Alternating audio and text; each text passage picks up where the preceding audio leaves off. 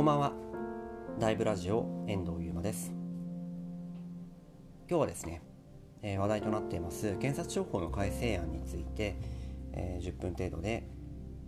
今どういうふうに改正が行われようとしているのか、今日の国会の動きはどうだったのかということについてお話をしたいというふうに思います。今日もですね、えー、衆議院国会では検察庁法の改正案について審議が行われていました。でえっと、先週末に非常に話題になったこの法案なんですけども、えー、まあ、本来ですね、えー、法務委員会で審議をされる検察庁法という検察はま法務省の、えー、法務大臣の指揮下にある組織なので法務委員会で審議をされるべきところがですね、えいわゆる束ね法案その他の法案と一括で審議されるということで今、え内閣委員会という、え内閣府に関する所管をする委員会で質疑が行われているという状況なんですけども、えー、まあ野党反発という言い方が正しいかわからないですが結果的にその答弁ができない状態になってしまい内閣委員会が休憩したまま3回という形ですね、えいわゆる国会が不正常、え正常な審議が行えない状態になっているというのが今の状況です。でえっとまあちょっと前段から説明するとですね、えー、まあ、この法案というのは国家公務員法という国家公務員の方々の定年とかですね、まあ、給与水準とかを、まあ、もろもろ改正をするための法律案の改正案として出されているわけなんですがその中の一つにえ検察庁法という、まあ、検察も国家公務員の中にあるので、まあ、検察庁法の改正案という形で出されている法律案です。で非常にまあ案文自体は長いんですけども重要なポイントとしてはですね、えー、まず大枠で、えー、どの政党も合意しているところは63歳まで、えー、定年を引き上げましょうとこれはまあ主にどこの政党も特に反対はしてないという状況なんですね、えー、ところが、まあ、問題になっているのがあ内閣が認める場合はですね定年を延長できるという規定、えー、役職定年の延長という規定を検察に関しても盛り込むという改正案が出されていて、まあ、これが非常に大きな問題になっているという形です。えー、まあ、あの定年長というのはねあの国家公務員の方々他の国家公務員はあるんですけども検察というのはその性質上、まあ、司法の一部を担っている行政でありながら司法の一部を担っているという非常に特殊な組織でありなおかつ総理大臣であったり政治家大臣も捜査をしたり、えー、立件をしたり起訴をしたりするというような、まあ、非常にですね権力と戦っていくような性格を持っている組織でもあるわけですね。ですので、まあ、そういった組織がある意味内閣に生殺与奪を逃げられるのは本当にいいのかということが今議論になっているわけです。まあその前段にあの黒川博文検事長という方があまあこれはある意味法をかなり解釈を変えて定年長されたというようなですね、まあ、非常に問題になった事案がありまして、えー、まあそれをある意味正当化してしまうんじゃないかという懸念もあって、まあ、今野党側が反発しているという状況です。で今日、まあ、質疑行われたんですけどもあの前段最初に申し上げた通りで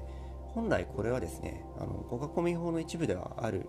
けれども検察庁法というのは検察に関わることなので法務委員会、えー、つまり法務省を所管する委員会で議論をして、えー、法務大臣が出てきて議論するというのはですね、まあ、本来筋ではあるんですけども今その与党側が内閣委員会の質疑というのを行っていてですね、えー、法務大臣森法務大臣も出てこないというような状況なんですね。で代わりにまあ矢面というかですね、えー、政府側に答弁に対応したのがあ武田良太大臣、えでこの方がですね今、え国家公務員制度担当大臣という形で入閣をされているので、まあ、武田大臣が、えー、質疑に当たったんですけども、まあ、非常にあのちょっと見ていても大変というかですね、まあ、聞かれると大体法務省に聞いてくれとかですね、まあ、法務省ので何とかするとか法務省で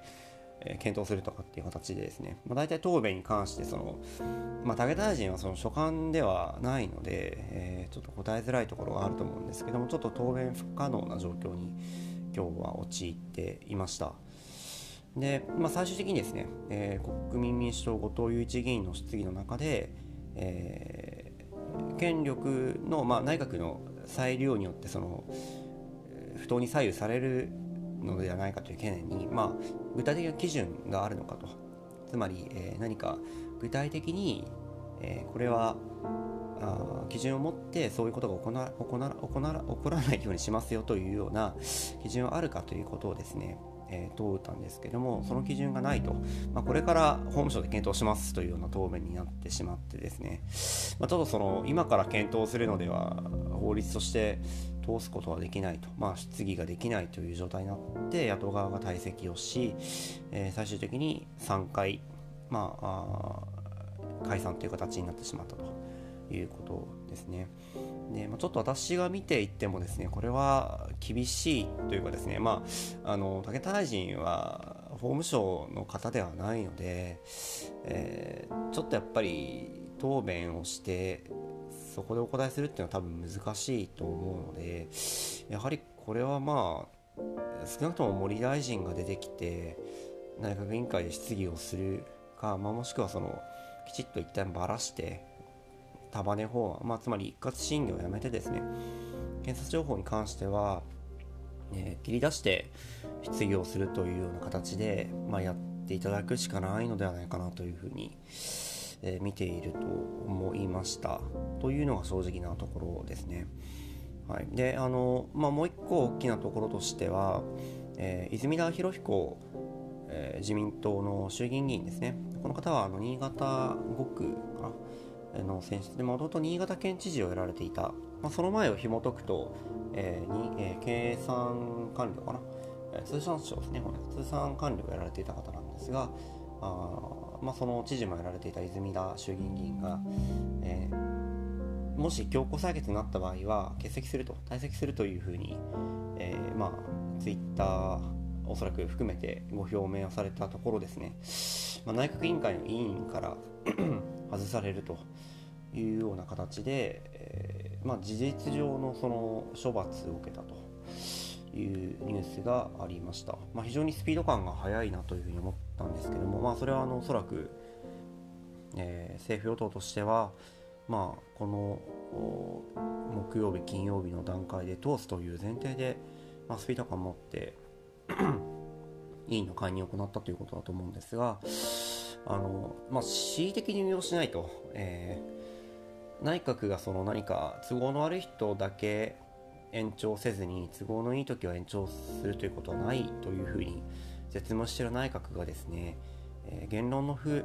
まあ、十分に議論を尽くすし反対賛成含めて十分に意見を引き出すべき国会において、えー、反対意見を述べた委員もちろんあの自民党の方の議員ではありますけれどもそのもともとの内閣委員という形で民間に入られてた方がですね、まあ、解任をされるっていうのはちょっとなかなか珍しい事例です。あのまあ、消費税の時とかね確かあの民主党政権の時もあったとは思うんですけどあの、まあ、こういうある意味十分な議論が必要で、えー、しかもその必ずしも今導入、まあ、施工までも日もあるので必ずしも今すぐにやる必要のないことをですね、えー、まあ、これほどのスピード感で会員するっていうのはちょっとなかなか聞いたことがない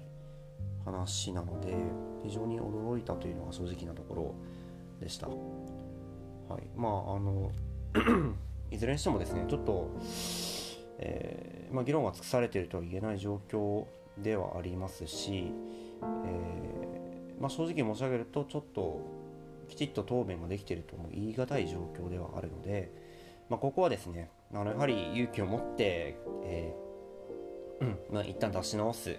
もしくはその国家公務員法の検察庁法に関わらない部分だけを、ま出し直して審議をしていただいて速やかに成立させると。で検察庁法に関してはあ法務委員会なり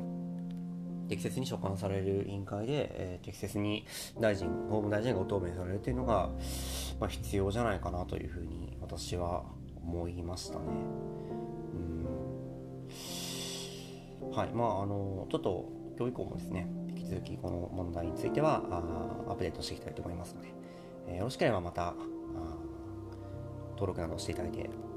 お聞きいただければと思います。以上、えー、ライブラジオエンドウィーマでした。ありがとうございます。Thank you.